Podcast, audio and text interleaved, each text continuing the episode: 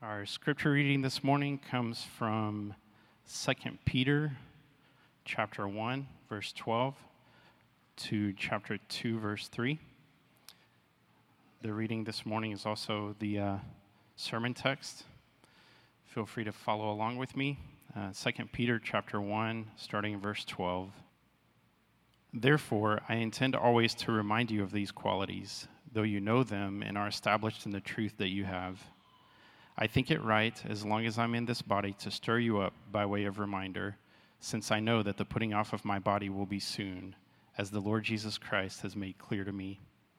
And I will make every effort so that after my departure, you may be able at any time to recall these things. For we did not follow cleverly devised myths when we made known to you the power and the coming of our Lord Jesus Christ, but we were eyewitnesses of his majesty. For when he received honor and glory from God the Father, and the voice was borne to him by the majestic glory, This is my beloved Son, with whom I am well pleased.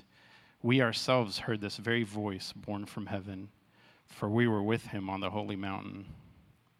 And we have the prophetic word more fully confirmed, to which you will do well to pay attention as to a lamp shining in a dark place, until the day dawns and the morning star rises in your hearts knowing this, first of all, that no prophecy of Scripture comes from someone's own interpretation.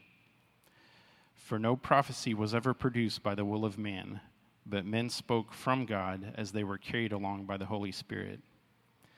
But false prophets also rose among the people, just as there will be false teachers among you, who will secretly bring in destructive heresies, even denying the master who bought them, bringing upon themselves swift destruction and many will follow their sensuality, and because of them, the way of truth will be blasphemed. And in their greed, they will exploit you with false words. Their condemnation from long ago is not idle, and their destruction is not asleep. This is the word of the Lord. Before we get started, I'm just going to have a moment of silence here to settle our hearts, and I'm going to pray God's scripture over us as we begin.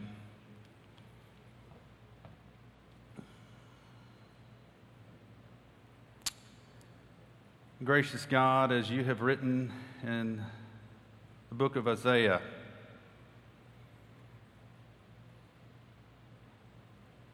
you say, For as the rain and snow come down from heaven and do not return there, but water the earth, making it bring forth fruit and sprout, giving seed to the sower and bread to the eater, so shall your word be that goes out from your mouth. It shall not return to you empty but it shall accomplish that which you purpose and shall succeed in the thing for which you sent it. That is our prayer, O Lord, that you would accomplish your purpose as we read and work our way through this text. Help me, I pray, in Christ's name, amen. All right, so before we get started and jump into this first text, I thought it would be good since we may be back in here in a few weeks that I should take a step back uh, since we're now going to work our way through 2 Peter uh, for a few lessons and not just do the very first section and zoom out just a little bit to look at it as a big picture to see where we're going. 2 Peter sandwiched in between 1 Peter and Jude. 1 Peter was targeted towards how to live victoriously in the midst of increasing persecution and hostility without losing hope, without having bitterness while trusting in their Lord and while looking for the second coming. And Jude is essentially devoted to confronting apostasy, uh, defecting from biblical truth, biblical faith. And Jude urges believers to contend for the faith and rigorously defend biblical truths. And Second Peter has here in chapter 2 this big section, and this main theme in the very midsection is around how to recognize expose, thwart, and ultimately defeat the invasion of false teachers into the church. The first 11 verses talk about, uh, we, Andrew referenced it, uh, about continuing to develop our Christian character. And in so doing, we as believers can have a wonderful assurance of our salvation. In verse 12 through 22, which we'll cover today, talks about and a special focus on divine inspiration of Scripture. 2 1 through 22 is heavily around the false prophets that we talked about, their deception, the infiltration, their ultimate doom, and, but their impact can be devastating. In chapter 3, we see Christ's second coming and the sureness of that day and the sanctification of God's people. So I tried to summarize this in a sentence Right living leads to right assurance and the ability to detect falsity while living in the hope of the future glory. I'm going to say that again. Right living leads to right assurance. This right living doesn't lead to salvation, God saves. But right living can provide us a sweet assurance of our position in the Lord. Right living leads to right assurance and the ability to detect falsity while living in the hope of the future glory. And if I were to put that sentence in underneath that sentence in a big box as a foundation that I would put underneath that, I would put through the knowledge of God's word. All of that is supplemented through the knowledge of God's word. It is the foundational piece that upholds all of our hope. Think about the days we live in and the potential applicability here of this teaching. If we're going to try to hold on to a biblical worldview today, try to operate with a biblical faith and practice, we are going to see opposition. We are going to see persecution. There is an all out war, an all out attack on every form of basic structure and makeup of society as, as, as, you know, as laid out by God's Word. We see attacks on the basic foundational structure of society, the family. People trying to redefine the, just the basic concept of a man and woman being joined together and covenanted before God as one flesh to raise a family and create life. That's under attack. Just even the, the idea of there being a man and a woman is under attack. Anything that has been set up from a basic Judeo Christian ethic is currently targeted by our culture in a variety of ways. They have this concept of let's get rid of it. But it's not just out there, it can be in the churches too. It's not just out there, it's not just the culture, we see it within the church. We see denominations and churches liberalizing their teachings and taking on progressive interpretations, reinterpretations, and in some cases, just complete denial of large sections of Scripture. Some of this is not so subtle, but some of it is subtle. And however we read here, it says Peter had reference to this too. There were cleverly designed myths In verses 1 through 15, we covered not a, that the, the, the, book was written to believers, but we also see in verse 3 that Christ's divine power gives us everything we need for life and godliness. But what does it come through? The knowledge of Him who called us, through the knowledge of Jesus Christ, by which He has granted to us His very great and precious promises, which are in here, in this very word that we have. But there's a so that. Why are we granted those precious promises? And why are we given this? It's so that through them we may become partakers of the divine nature, more Christ like, allowing us to escape the corruption that's in the world. Andrew talked about these qualities. It says in here that if we possess them in increasing measure, they keep us from being ineffective and unproductive or unfruitful. Last time we covered this, I talked about that I really believe that that is written that way for a reason because when left to ourselves, we don't drift towards holiness. These qualities are there, and when active in our lives, are to help us be able to withstand the pressures of this world and our sin nature to drift towards. It keeps us from. The example I gave was being on the beach, if you remember. And when you're out there playing along the beach and you're body surfing or you're throwing the frisbee or you're having a great time and, and you're there and, and, and you're, you look up after a little while and you, are going to come up out of the water and you, you, don't see your tent or you don't see your ice chest or you, you know, you're like, this doesn't look quite familiar. And you look back up the, uh, up the beach a little way. Oh, well, there's my stuff. What happened? The water and the waves, just this continual little pressure. The currents just move us down the beach, right? And if we're not careful, we look up and, oh, wow, we've drifted down the beach.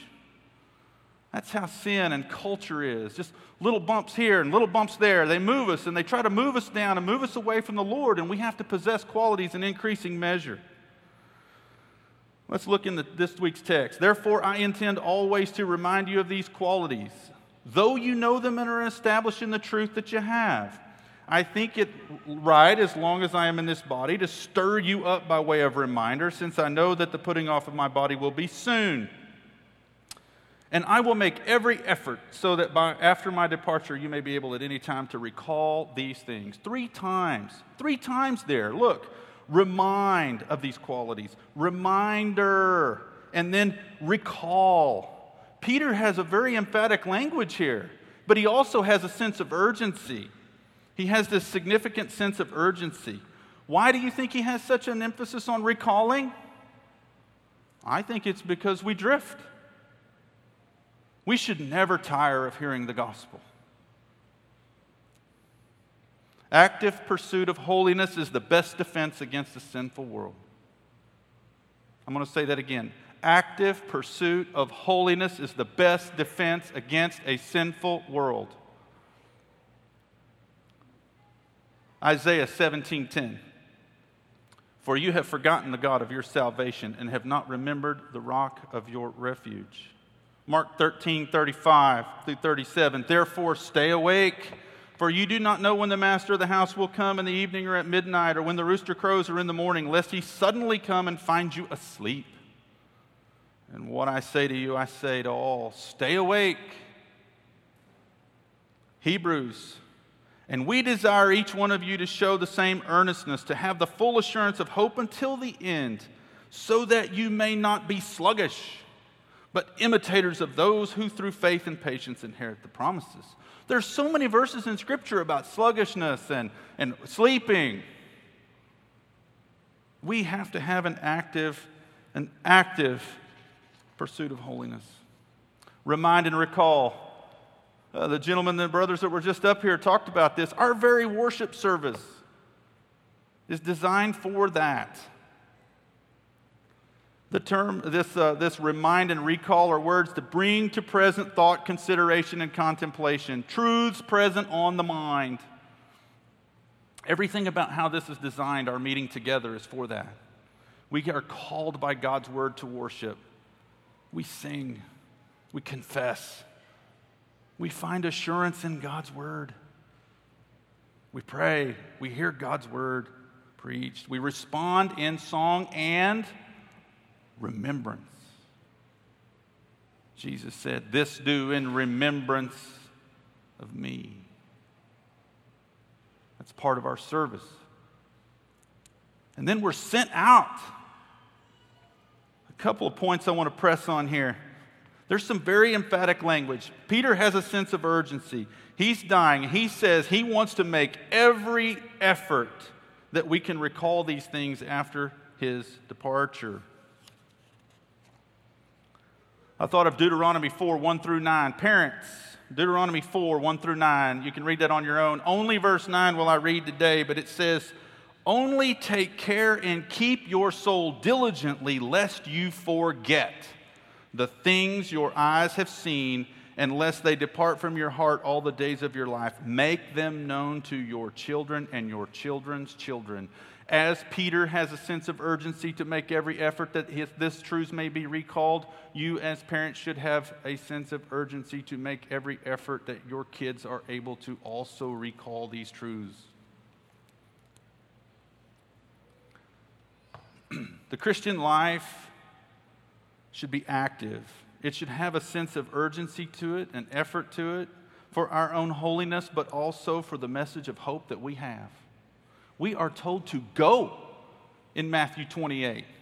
Nowhere in Scripture is it given us the opportunity to sit back and be lazy and kick back. We are told to go. We are to be taking the message and making disciples for Jesus Christ. Paul, in his letters, says he presses on for the prize. These are active words, these are energetic words. I'm going to involve all of us now. We can read. Turn with me to Hebrews 10 19 through 25. Everyone here today is an active participant, and I'm going to draw us all in. We're going to read this together. Therefore, brothers, I'm in ver- chapter 10, verse 19. Therefore, brothers, since we have confidence to enter the holy places by the blood of Jesus, by the new and living way that was opened for us through the curtain, that is, through his flesh, and since we have a great priest over the house of God, let us draw near with a true heart, in full assurance of faith, with our hearts sprinkled clean from an evil conscience and our bodies washed with pure water. Let us hold fast the confession of our hope without wavering, for he who promised is faithful. And let us consider how to stir up one another to love and good works, not neglecting to meet together, as is the habit of some, but encouraging one another, and all the more as you see the day drawing near. We are not to neglect the meeting together, and we are to stir each other up in love and good works. Again, a very active aspect of our Christian faith. Couple of application questions. Do I have a sense of urgency to deal with my sin?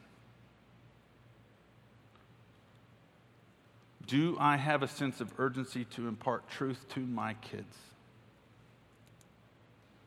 Am I compelled to go as our Lord commanded?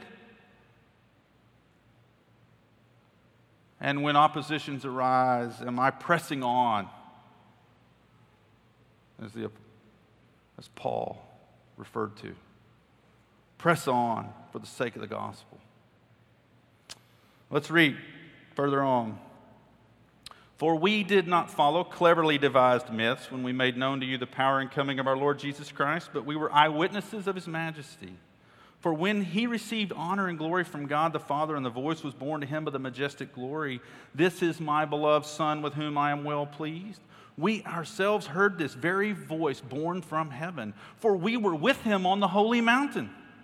And we have the prophetic word more fully confirmed, to which you will do well to pay attention, as to a lamp shining in a dark place until the day dawns and the morning star rises in your hearts. Knowing this, first of all, that no prophecy of Scripture comes from someone's own interpretation. For no prophecy was ever produced by the will of man, but men spoke from God as they were carried along by the Holy Spirit. Such a, just a beautiful section of Scripture. I just love it. You know, the, the testimony to the inspiration of God's Word. It's just such an amazing uh, blessing that we have. We should never take it lightly. Peter talks here about we did not follow cleverly devised myths. So, a couple different ways you can look at that. I read a variety of different commentators. It could be, you know, you look at it a couple different ways.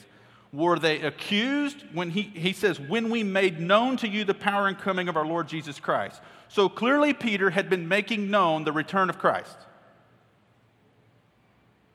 So, were the false prophets accusing them of using cleverly devised myths as they made that known?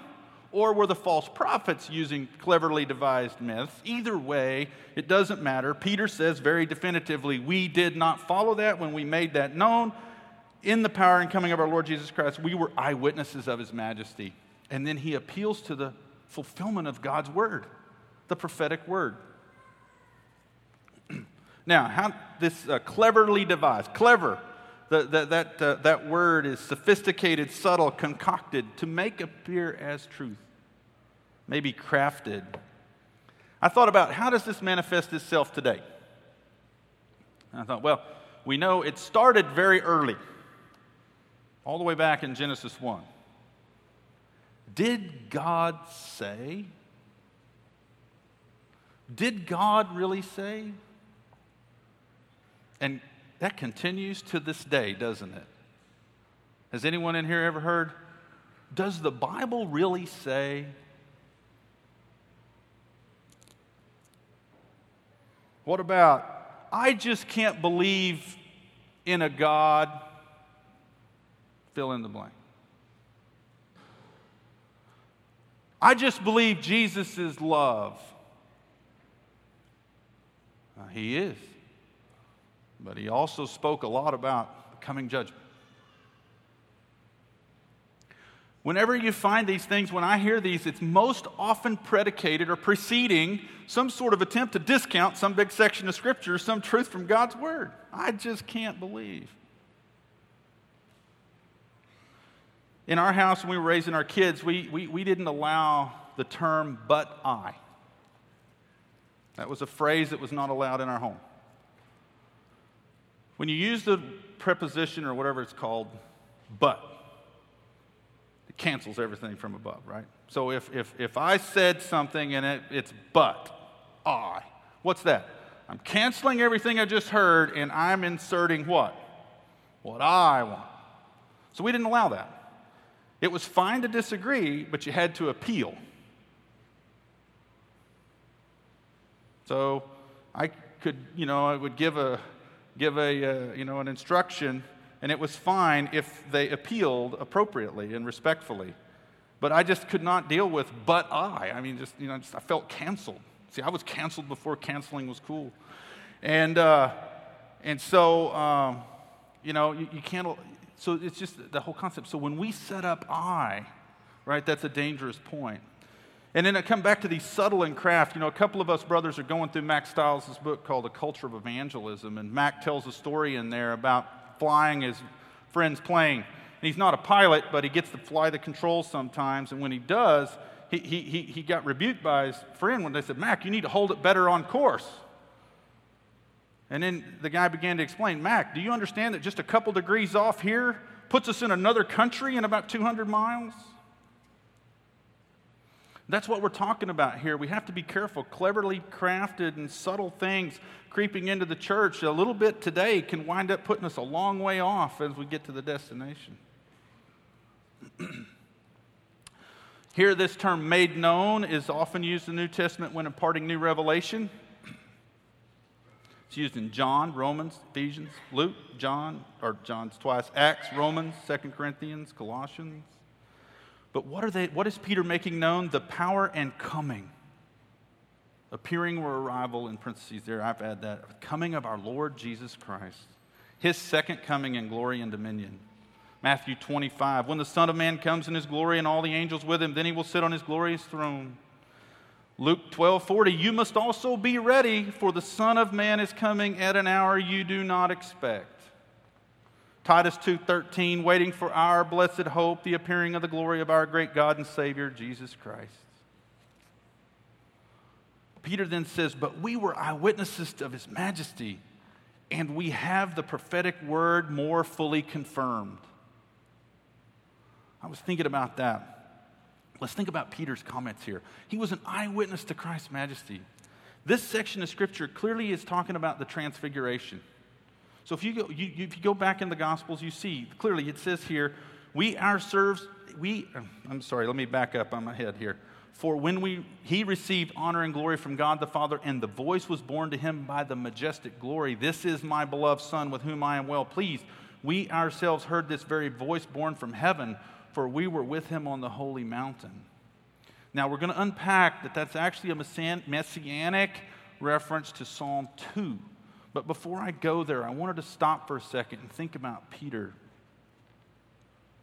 I thought about Peter. You know, Peter was, think about his, what he saw.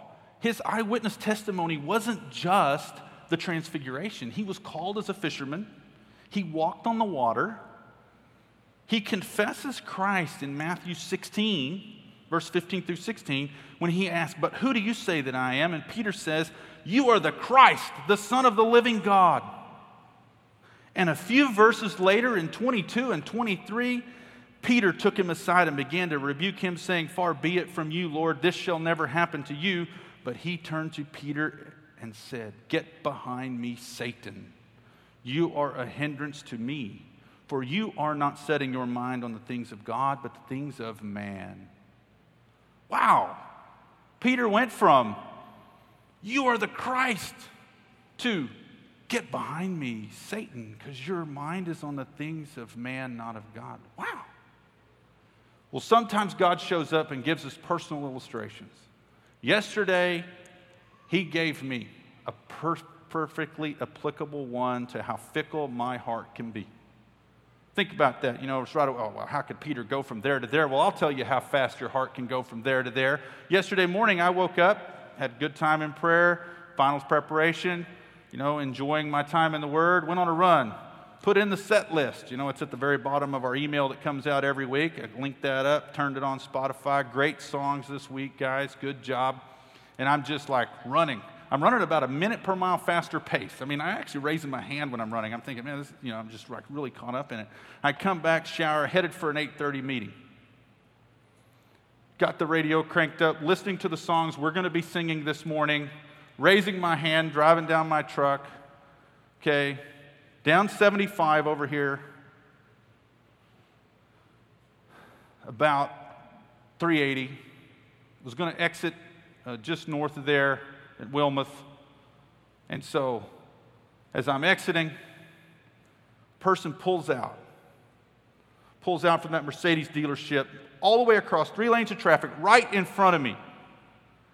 And what was my immediate response? What on earth are you doing? I just went off. I said, What kind of idiot comes across three lanes? And it just became evident to me right there that th- a half a mile back, I had my hand raised in praising God. And then a half a mile later, I raised my hand in anger and frustration. That's how quick our hearts can turn when we don't keep them in check and filled with the Spirit. Peter goes on he, he, gets his, he, he sees the transfiguration. He has his feet washed. He predicts his denial. He can't stay awake in the garden. He gets his high priest's ear. He cuts off the high priest's ear. He denies Christ. But he's ultimately restored. And then in Acts, we see him preaching boldly. He heals a lame beggar. He speaks at Solomon's portico. He's brought before the council. One of the most famous things, and there is salvation in no one else, for there is no other name under heaven given among men by which we must be saved. He's arrested and he says, we must obey God rather than man, and then there's more. Peter went from being a fisherman to, in verse 13, being cited. It says, Now they saw the boldness of Peter and John and perceived that they were uneducated common men. They were astonished. And they recognized that they had been with Jesus. I want to be that guy. I want to be that guy.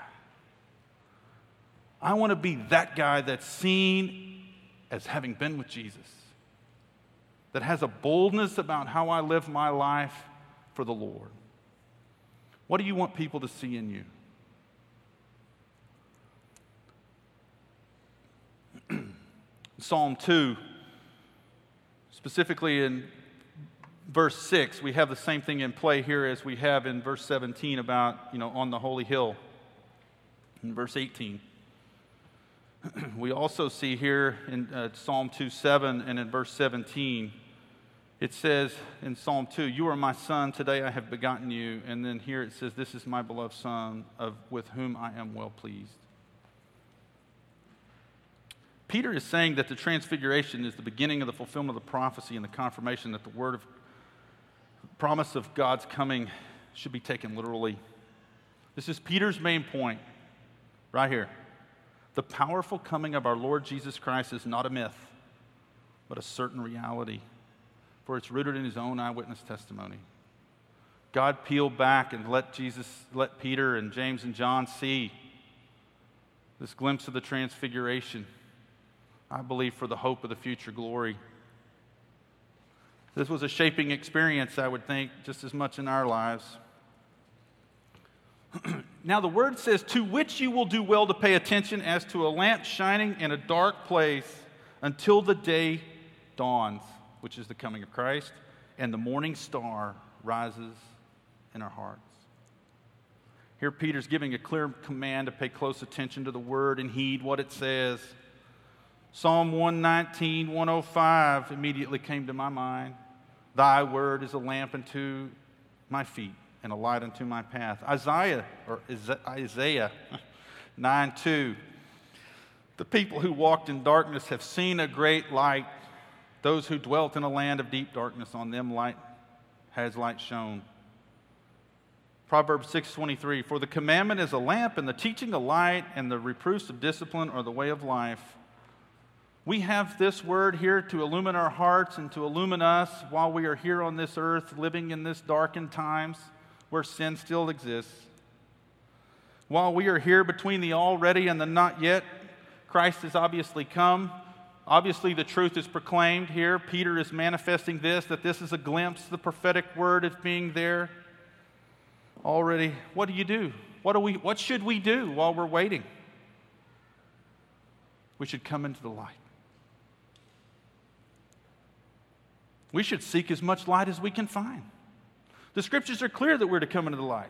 Sin loves darkness. We are to allow God's word to penetrate into our hearts and take up residence. Colossians 3:16 says, "Let the word of Christ richly dwell in our hearts." It doesn't say visit or come for a weekend or show up during a camp experience or show up on some sort of mountain. It says dwell. Take up residence in our heart. Hebrews 4 says, The word of God is living and active, sharper than any two edged sword, piercing to the division of soul and spirit, of joints and of the marrow, and discerning the thoughts and intentions of the heart. Even the intentions of our heart should be laid bare before God. And no creature is hidden from his sight, but all are naked and exposed of the eyes of him to whom we must give account. 1 John 1 5 through 7. This is the message we have heard from him and proclaimed to you that God is light, and in him is no darkness at all. If we say we have fellowship with him while we walk in darkness, we lie and do not practice the truth.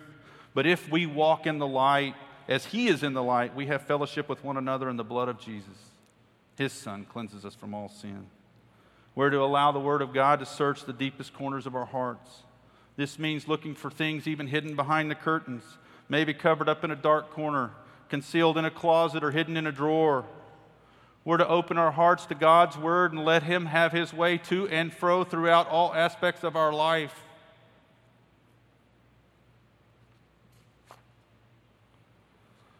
If we harbor sin and try to tame it, it will come and attack. Matt Chandler gave a great example in T4G a few years ago about trying to keep sin kind of hidden in the basement. He used the analogy of when animals attack. Ever seen that show? Somebody's, you know, some reporter standing next to some wild animal at the zoo or whatever, and they're doing a, you know, a thing, and all of a sudden, you know, the animal. Oh, I shouldn't have done that. Uh, uh, exactly. When an animal attacks, people act surprised and astonished. Why? It's what they do. If we keep sin hanging around and it comes out, if it comes out and gets all over us and creates a big problem, shouldn't be surprised. The Colossians passage says, Take up residence and dwell. It's like settling a wild land when God saved me. When God awoke me to the gospel and He came and took up His residence in, his, in my heart, it's like, why on earth would you want to plant here? The amount of weeds and thistles that needed to be rooted out of my heart were amazing. Those weeds and thistles take on the forms of wants and greeds and lusts and selfishnesses. There's a lot of work to get that soil turned up. Sometimes it was like grinding a stump. It took a long time in some areas of my heart for God to actually get it withdrawn. And sometimes, even after you get rid of that stump, a year or two later, what happens? There was a root left in there, and you know, it, it shoot comes back up. So, what do you have to do? You got to get back in there and keep working at it and root it out. You don't let it keep growing. It says, knowing first of all that no prophecy of Scripture comes from one's own interpretation, for no prophecy is ever produced by the will of man, but men spoke from God as carried along by the Holy Spirit. These two verses are so foundational. True prophecy originates with God, and men were moved. That word borne is like a sailing ship being moved by God, you know, or by the wind. If, as believers, we're going to stand against errors of false teachers, we must seek to know, accept, and obey the totality of Scripture. The importance of this is that deceptive heresies or false prophets can appear quite close to the real thing. An example came to mind that really sticks with me, and I went back out and Googled this up One of, I'm going to ask this question. You know how one, what are one of the ways that people are taught to recognize when something's uh, a counterfeit? Thinking about money here, like fives, tens, and hundreds. they train the FBI and the CIA people on what's right. The best way to recognize counterfeits is to know exactly what the right bill is and how the right bill is made. There's eight distinguishing marks. There's a watermark, there's actually color shifting ink, there's actually a security thread, there's a security ribbon, there's the crispness of the printing, there is micro printing contained in certain areas on the bills. Their paper material itself is unique and has certain colors in the fibers that, when held just right, you can see. And the serial number and serial year have a known pattern that's not necessarily known to the public. But there is, it can be detected if you know. That's eight ways. The best defense we can have against falsity is to know this. To have a heightened sense of understanding and a depth of knowledge of this so that we can recognize the counterfeit. It's imperative. So we're going to close here, just touch briefly on verse 1 through 3 because I plan to pick that up next time. We see we move into the false prophets and the ever present nature of them here. Now they're coming in. It says, and many will follow. They will come in. So there's not only a past tense to the false, false prophet, but there will be false teachers. So Peter has twofold thing going here in verses 1 through 3 the past and there will be. This is a warning for us to take seriously. They will secretly bring in destructive heresies, heresies meaning like factions are setting up these things, and bring upon themselves swift destruction. Some of the modern day challenges here might be some of the progressive Christianity we're seeing, where the inspiration of the Bible is denied, the picking and choosing of Scripture. But it can even be dangerous sometimes if people just decide that they're going to only, you know, exclusively look at topical things in preaching and they don't hold themselves to the accountability of the context of Scripture and then what happens, they can begin in their own efforts, starting off very well and, and very well intentioned, but wind up creating their own construct. That's why it's important and it's wonderful that we here try to tend to go verse by verse through the scripture and we hold ourselves accountable to the context and, and accountable to the entirety of the word.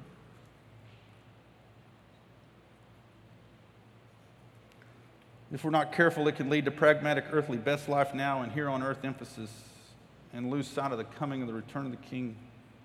We find ultimate freedom and peace when we walk in agreement with God. There is no peace apart from Christ. And ultimate peace is when we come into the light and walk in agreement with God, repenting of any known sin and striving for holiness. False doctrines end up denying the Master.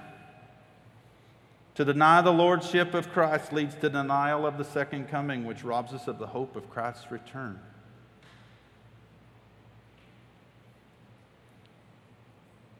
Couple of closing questions. Is our faith alive with urgency? Increasing in the qualities of holiness while making every effort to stir each other up with good deeds? Am I allowing God's word to illuminate my heart completely? Or do I have some curtains I need to throw open and allow it to be exposed into some dark areas? Let us draw near to the Savior and embrace God's word, allowing it to have its way fully in our hearts. And let us be compelled to the hope of Christ's return when our hearts will be totally illumined with God's word and we will be in the very presence of the Lord. If we confess our sins, He is faithful and just and will forgive us and cleanse us of all unrighteousness. I didn't talk about the morning star, but that illuminating of our hearts is what that's referring to as Christ's return. And we'll see and he will come in this physical light, I believe, that is just going to be amazing. And he, he's going to come, and we're either going to be found and illumined by him to be in his presence forever, or we will be forever separated. But I'm going to read, I'm going to close, I'm going to read a passage from Luke. This will be our closing, and then we'll go to the table. In Luke and start in verse 26, chapter 24. Was it not necessary that the Christ should suffer these things and enter into his glory? And what I want you to really listen to here is I'm trying to link in the prophetic word and the importance of the Old Testament and the revelation that came, that Peter saw. And beginning with Moses and all the prophets, he interpreted to them in all the scriptures the things concerning himself. So they drew near to the village to which they were going. He acted as if he were going farther, but they urged him strongly, saying, Stay with us, for it is toward evening, and the day is now far spent. So he went in to stay with them. And when he was at table with them, he took the bread and blessed and broke it and gave it to them. And their eyes were opened, and they recognized him. And he vanished from their sight. They said to each other, Did not our hearts burn within us when he, while he talked to us on the road, while he opened to us the scriptures? And they rose that same hour and returned to Jerusalem. And they found the eleven and those who were with them gathered together, saying, The Lord has risen indeed and has appeared to Simon. Then they told what had happened on the road and how he was known to them in the breaking of the bread. And in verse 44, then he said to them, These are my words that I spoke to you while I was still with you, that everything written about me in the law of Moses and the prophets and the Psalms must be fulfilled. Then he opened their minds to understand the scriptures and said to them, Thus it is written that the Christ should suffer and on the third day rise from the dead, and that repentance and forgiveness of sins should be proclaimed in his name to all nations, beginning from Jerusalem. Let's pray.